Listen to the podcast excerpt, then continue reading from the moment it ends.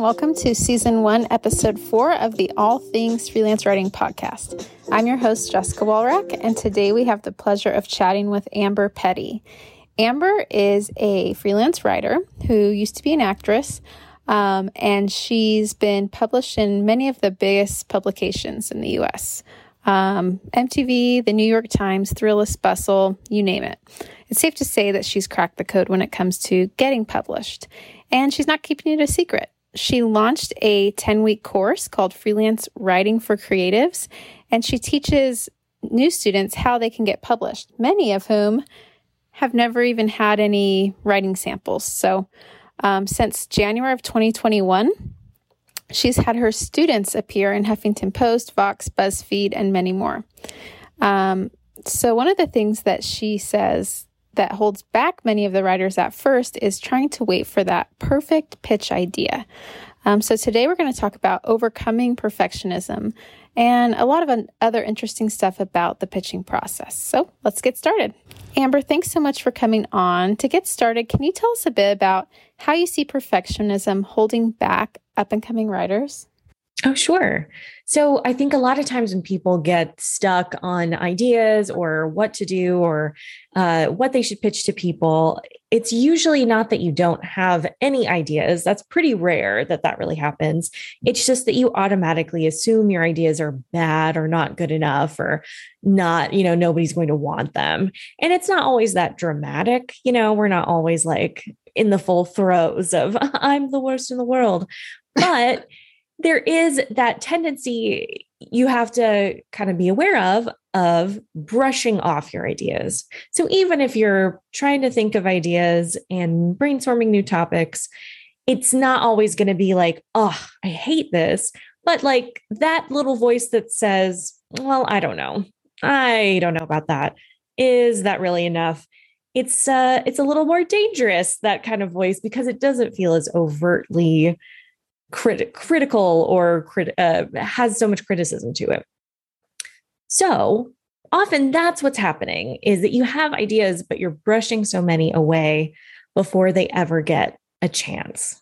And you just never know when it comes to pitching ideas. So I've seen students pitch things and they had no previously published stuff. They just had something on Medium, or sometimes they didn't have anything at all.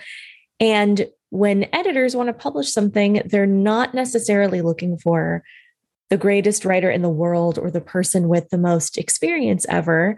They're really just looking for an idea that fits what they need, which means that lots more people have a chance to get started. And they're happy to give chances to people who maybe don't have as many bylines because they're only you know, they're working with you for one story. So they're not going to be working with you for years and years if you're applying for a job.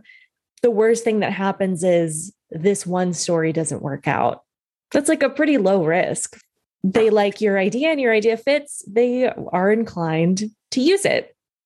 And so I encourage people to take those ideas. If you have an idea you absolutely don't like, that's fine. Don't pitch it. That's, that's okay. We all have ideas that don't go anywhere.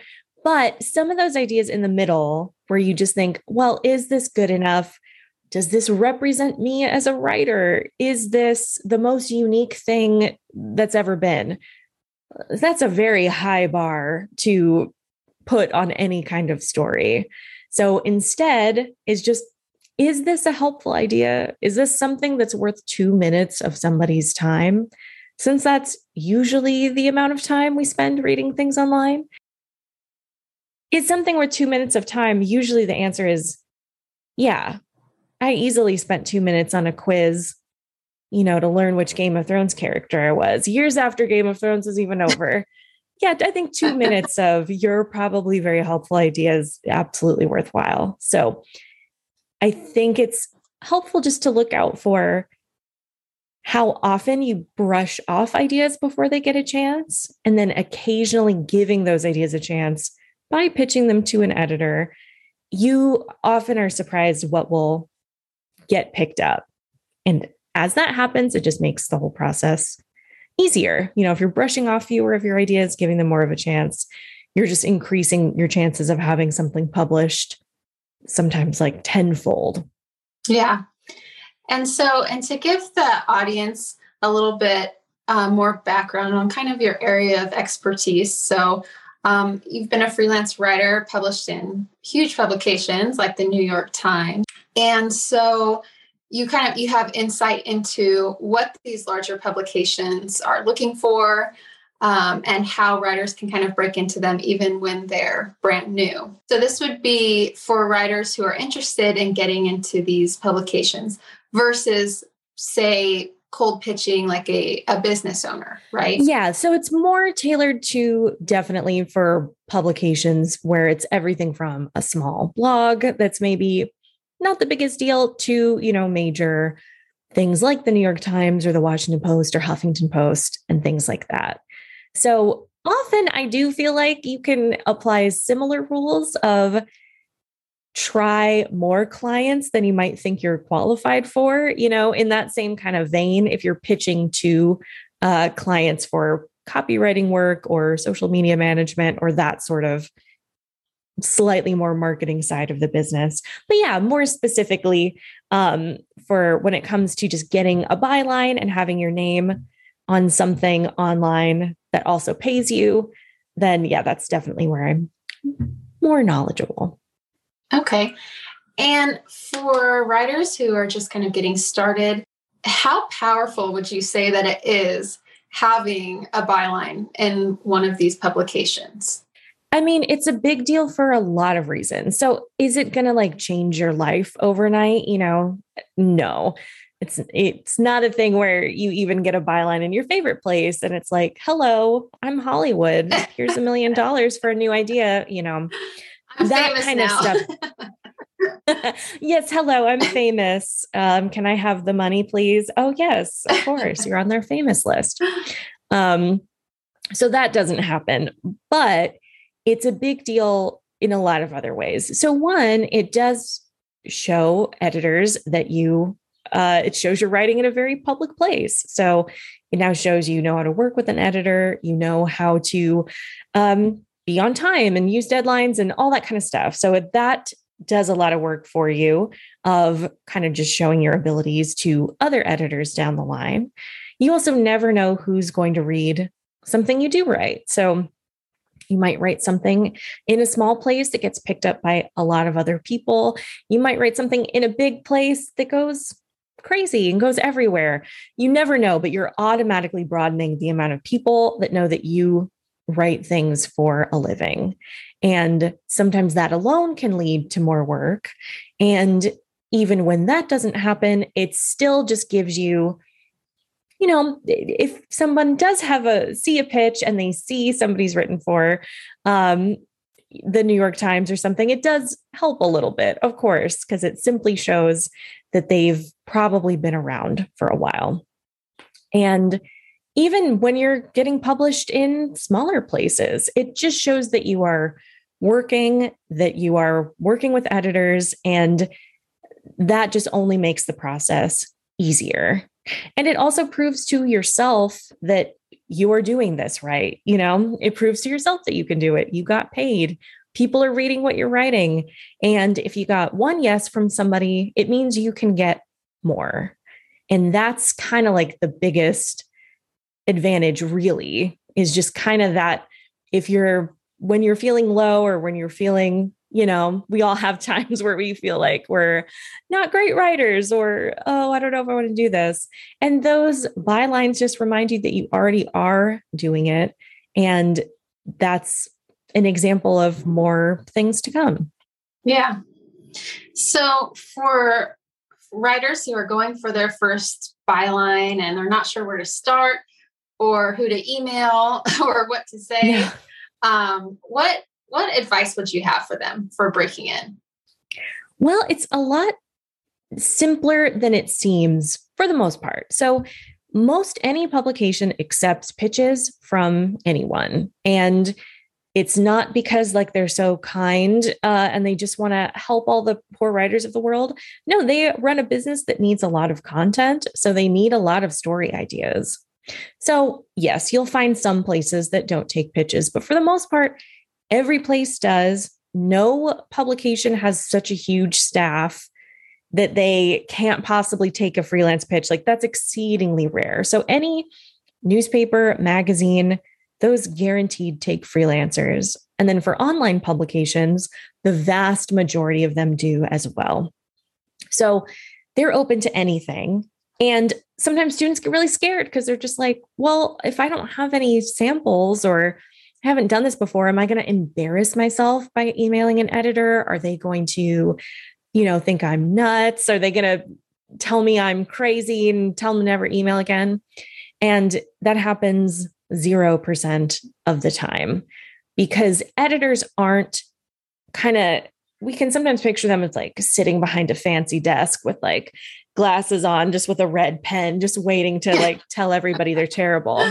Yeah. And that's not what they're doing at all. They're saying, I need story ideas.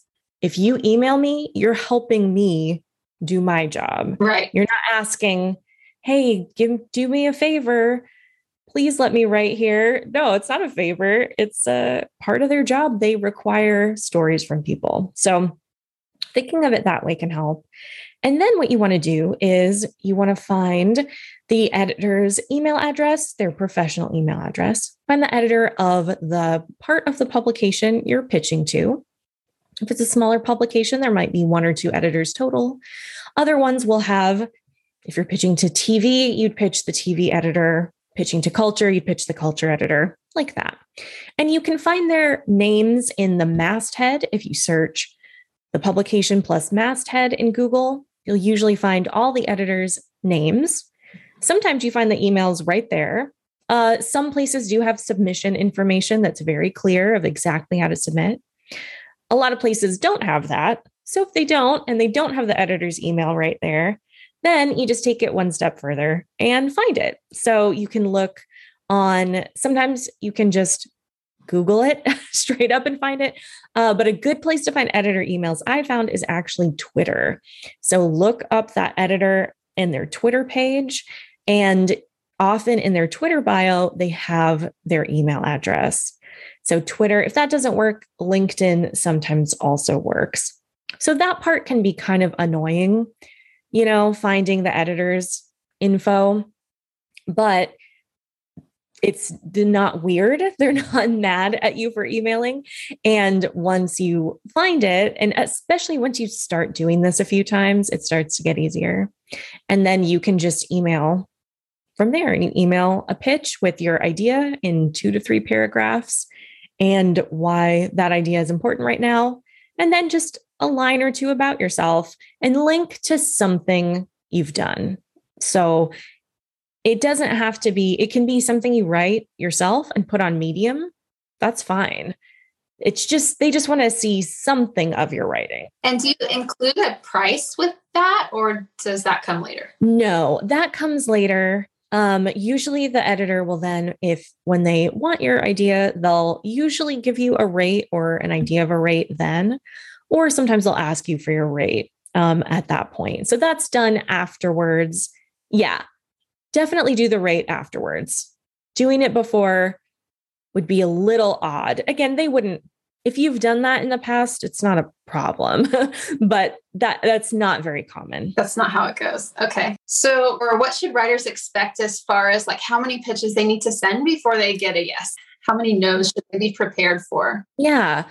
Uh, I mean, you do have to be prepared for a lot of no's. Uh, that is a fact. And that's true for everybody, even I mean, unless you're actually famous, but un- otherwise, it's uh, you're going to get a lot of no's. So it can really depend. I've I have had students that get their first pitch accepted, uh, which does happen sometimes, and I tend to find people get their first yes around like five to ten.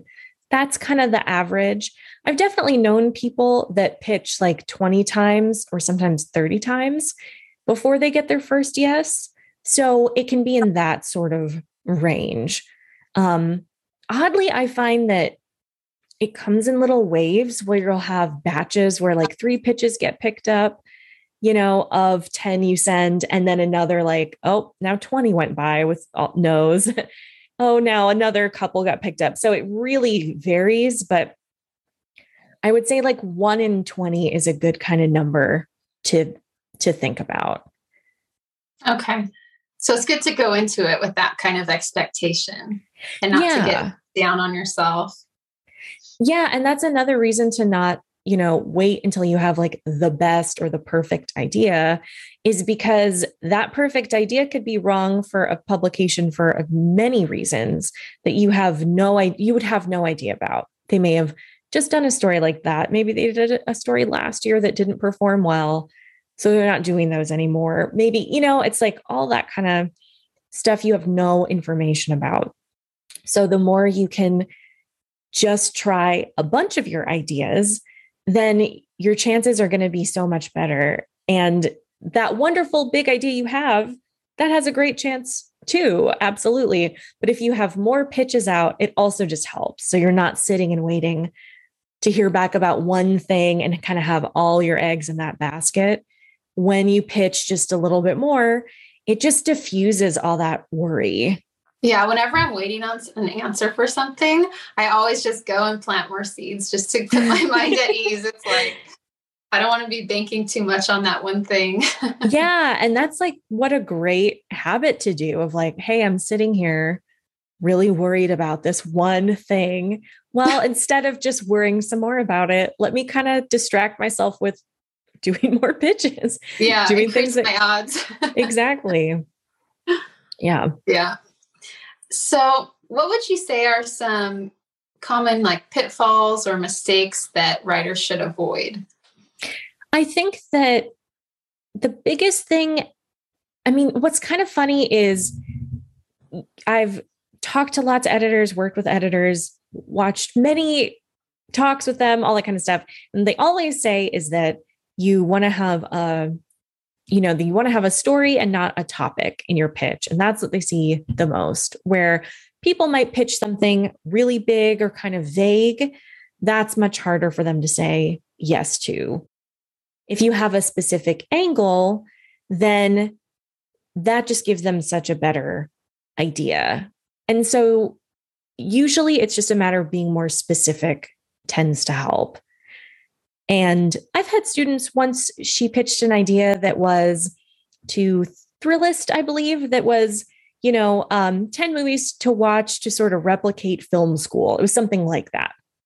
And there was these criterion movies. And so that's a really specific idea for that kind of movie list. And then the editor's like, I like that idea. Can this actually just be 10 classic films?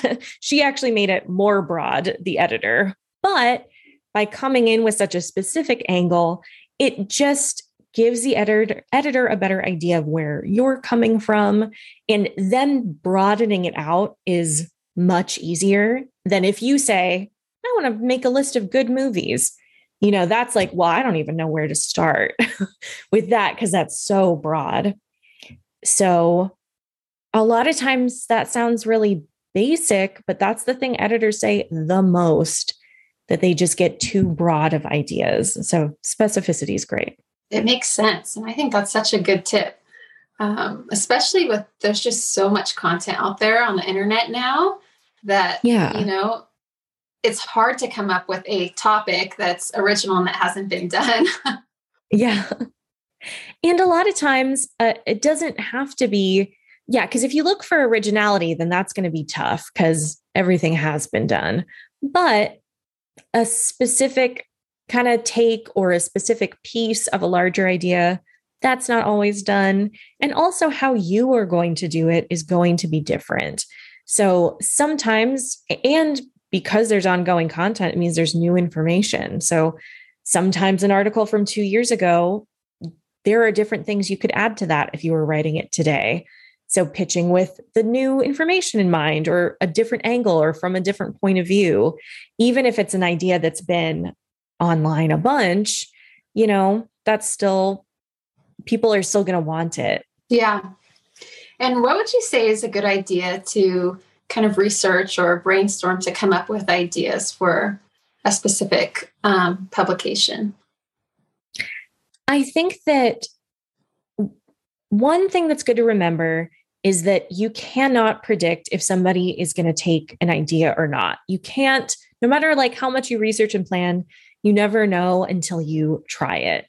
And the one bar it really has to clear is just do I think this is a good idea? and having some trust in yourself of an idea, if you thought it was interesting or helpful, like that's enough to try, you know, that's enough to try it. Then you can also see um, if that ties to something timely that's going on. Great, that's going to increase your chances of an article getting picked up. If it's talking about a season or a topic or a movie release or just something that's happening now or in the near future, that's always increases things. So, to brainstorm your own ideas, it's great to look at some of the publications you like and just notice what are the things they tend to cover and what are the things they haven't been covering recently. And sometimes in those gaps you naturally find, you will think of great ideas. Uh, another basic one I like to do is just like look at your internet search history. Because if you've been looking for an answer for something, or there's been something you've been searching about, it means other people have been searching that too. So, an answer to that question, or an exploration of that question, or an, you know, an angle on that, um, that can be a great idea. And you don't have to be the ultimate expert in order to talk about it. As the writer, remember that you're just you have the idea and you're combining the information. So, like I've been looking for uh you know, scrubs, uh, scalp scrubs lately and I've been having a hard time finding them. If I wanted to pitch something about scalp scrubs, do they even work at all? Are they worthwhile or should you put oil on a scalp for oily scalp? Any of those kind of skincare questions for scalp because I don't see as many of those stories yet. It's a I imagine there's other people like me, right? So I'm not a doctor, I'm not a dermatologist, but I know that I could do research and talk to specialists in that field, use their quotes. And with that information, I would be able to write an article about it. So that's where you can take questions where even if you don't know the answers yourself, you're a great writer. You can find those answers and how you put them together. That's what's going to be helpful to a publication. Yeah. And so that's a totally pitchable idea. Yeah. A lot of great suggestions in there. And I know for me, I've considered, I do mostly copywriting and blog and article writing um, for companies, but some publications. But um, I think it's common to wonder what publications should I pitch and which ones pay and where can I find, you know, like a big collection of these or do I have to research it? And so I saw that you have a resource for that, right? I do. Yeah. I have a list of two, it's a little over 250 places that take pitches and pay. And they all pay from a realm of like $30 at the lowest to, you know, some can even pay thousands of dollars, but the range tends to kind of be from like a hundred to six hundred dollars is the most likely per article. Um, so yeah, so that's a big list I have that I update all the time, and there's different niches and for the most part, it directs you right to that masthead. So you can find that editor name quickly, or some of them have that submission info that just tells you everything to do. And so I link to that as well. So yeah, that's a free thing. Anybody if you like can get it's just at amberpetty.com slash 250 but yeah that's a a thing that uh, i think hopefully has helped a bunch of people so far. Yeah but it's a good starting point at least and it's a good reminder of like there's a lot out there. Yeah what an amazing resource. I'm going to check it out for sure and i think it will yeah. help a lot of the writers listening and i'll include a link to that below the podcast too to make it easy oh, to find and if if writers want to, you know, follow you on social media, learn more from you, what's the best way to do that?